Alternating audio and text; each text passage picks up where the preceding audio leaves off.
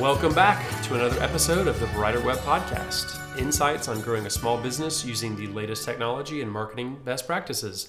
I'm Robert. Hey, I'm Mickey. Good to be here, Robert.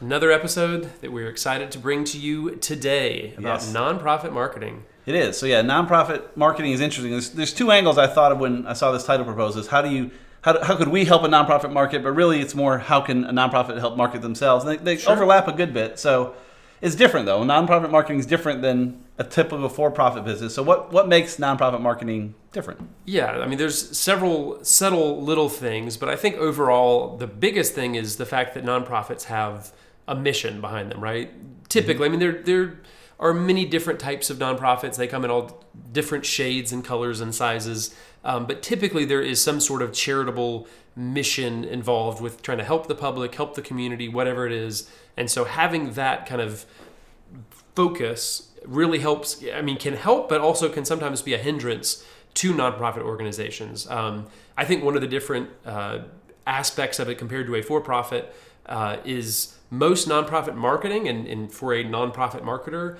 your job is often very much tied to fundraising Yep, for Um, sure. and I, I say this from personal experience i've worked with a couple different local nonprofits here in the atlanta area and i do not particularly love fundraising, but that was often a part of my job. I often had to work with our fundraising department or help, you know, with events or you know, usually the outcome of a lot of nonprofit marketing is trying to raise money, is trying to, to solicit donations. So that's often another big part. Again, just from a marketer's perspective, what you're having to deal with and do, fundraising is often a lot of your responsibility.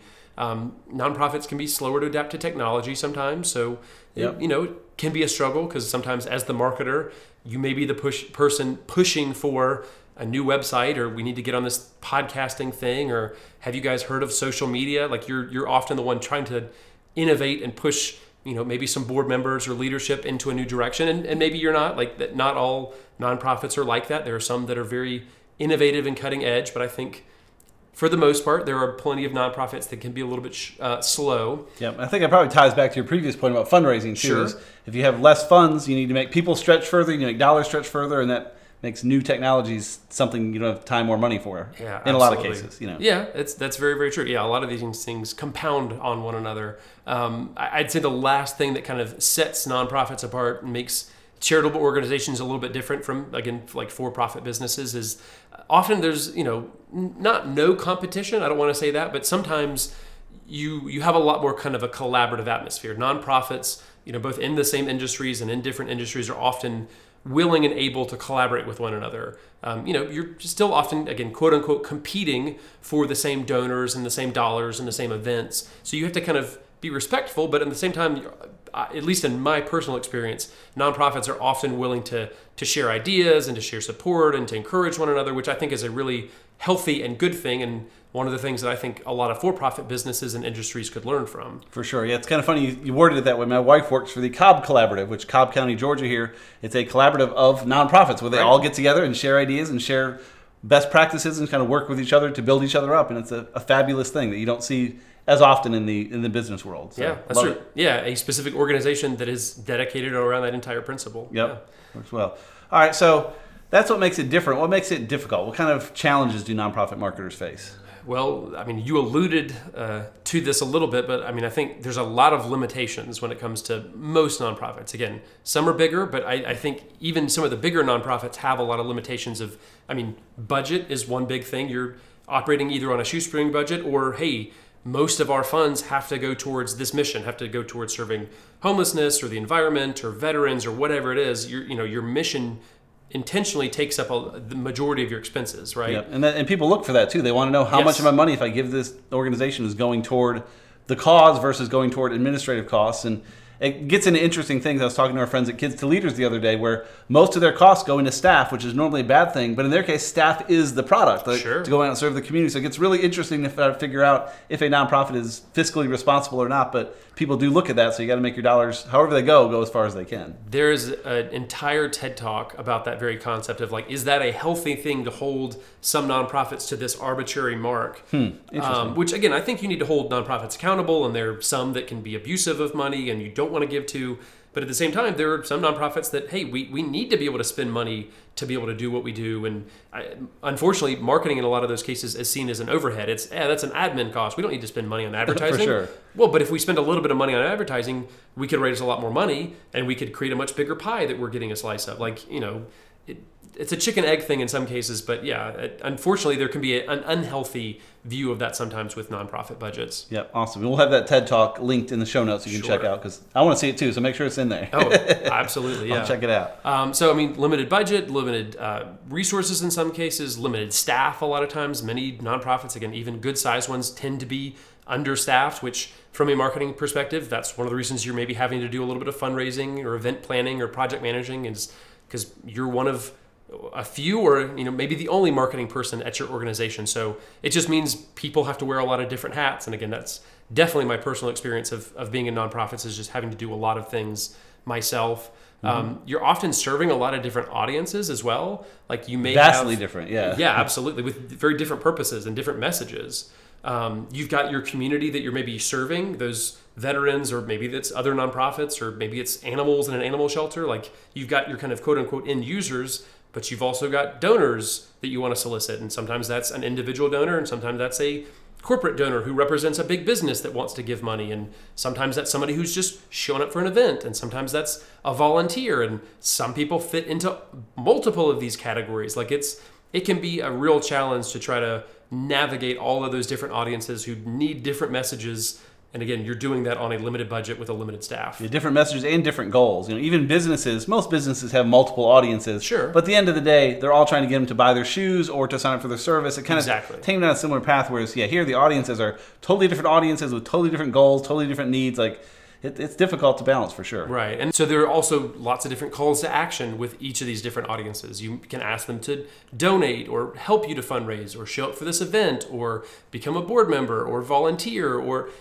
you see what I'm saying? Like Oh, yeah. calls to action are incredibly important. And for many businesses, it's just buy, buy our product, buy our service and nonprofits that you have a wide spectrum of different actions an audience can take. Yeah, you got to be careful not to wear out your audience too with lots of the same thing. I remember years ago I worked in a church and we, we asked a woman to come volunteer at breakfast, the Wednesday morning breakfast for the students, and we needed to check them in when she got there. And she finished that. She said, "Okay, now what?" And said, "That's all we need you for. You're done." She said, "I'll serve you guys for whatever you need if you know because she's used to just do this thing, but now do this other thing. Can you help us with this?" And she kind of was used to getting piled on, and the fact you just wanted one thing is helpful, and it's but it's tricky as a nonprofit because you do want more volunteers, more donors, and yeah, it's, it's a fun balance to try to take for sure. It really is, and and so much of that ties back to that mission because you want people who are who are very excited and, and bought into whatever mission you're serving, and so that typically means we do strain people a little bit much because it's like, well, don't don't you care about the kids? Right. don't you care about the environment? Don't you care like and so you know if you're not careful, you can end up guilting people, or you can end up guilting yourself, or you can overwork yourself, extend yourself because there's a good cause there, but you also can't let that overshadow you and over over um, extend yourself and overextend your organization. Yep. So there's certainly some challenges, but there's pluses too. Like, what are some of the benefits of marketing a nonprofit? Well, I mean, I, I the the first one is that mission, Yeah, right? for sure. You can again, it can be a, in a real negative way, but it can also be in an incredibly positive way. Um, in that you can like most businesses can't get a bunch of people just to volunteer their time, Right. and to give up their time for you know not theoretically nothing in return, but you know they're they're giving their their time with nothing promised, really. Right. Yep. Um, and in the same way, like, hey, give us your money. Okay, we're you know we're going to go give it to somebody else. Like businesses typically can't do that, but nonprofits do it all the time. So it, it- really, what you're exchanging is that that mission and the idea that you're serving something larger, and that people can be bought into that by again volunteering, by giving, by doing whatever. So um, yeah, I mean, and oftentimes you can get people like you know who are volunteers, or you know most organizations, most nonprofits have a board, board of directors who, man, they're you know serving really big organizations with your community. They they have real high powered jobs, but they're sitting you know willing to sit here and give you their advice for free. Simply because you're a nonprofit, and simply because that makes them feel good and makes them look better. So there's you know a lot of different benefits like that. Awesome. Um, any other benefits that might come from working with a nonprofit? Yeah, so another one uh, we love to talk about is digital tools. Yep, for and sure. In a lot of cases, many of the digital tools that we talk about tend to have either discounts, steep discounts, or you know completely free for nonprofits. Yep. Um, I mean, one of the few that comes off the top of my head, you know, Canva is a pretty slick graphic design tool, and any nonprofit can simply sign up and say, "Hey, I would like to get your premium version for free." And Canva, I mean, I think you have to do a little bit of an application process and send them your Right. some sort of you know information to prove that you are a nonprofit, but they'll give you their premium version for free. And there's a lot of other really cool tools like that who want to support local charities. And yeah, so you do have limited resources in some ways, but you've also got some very good free resources in other ways. Gotcha. You can certainly extend them, you know, with some of those free tools and heavily discounted things. There's certainly Right. some some fantastic values out there. Uh, so, what are some resources a nonprofit marketer can use?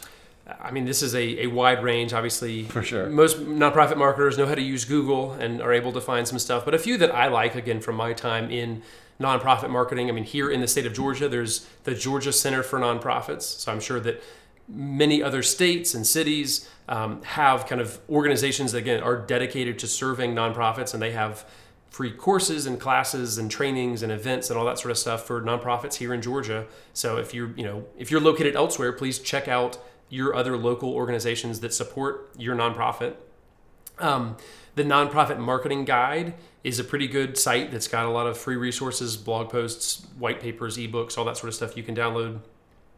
And then actually an organization that I um, freelance with and work with is called Classy, and it is a it's a nonprofit fundraising software. So they obviously have a paid piece, but a lot of what they do is give back a lot of that money by creating free resources like blog posts and reports and events and conferences and all that sort of stuff Very for nice. the nonprofits that they serve. So uh, another really good organization again that I'm I'm connected with, but again I've seen them do a lot of really really great things to serve local nonprofits. Very cool. Yeah. So uh, if you are a nonprofit marketer, uh, I hope that this has been helpful to you, and thank you for listening to this episode of the Brighter Web Podcast, brought to you by Green Melon, a digital marketing agency. To help your business or nonprofit organization keep up with the latest digital marketing trends, check us out at greenmelon.com.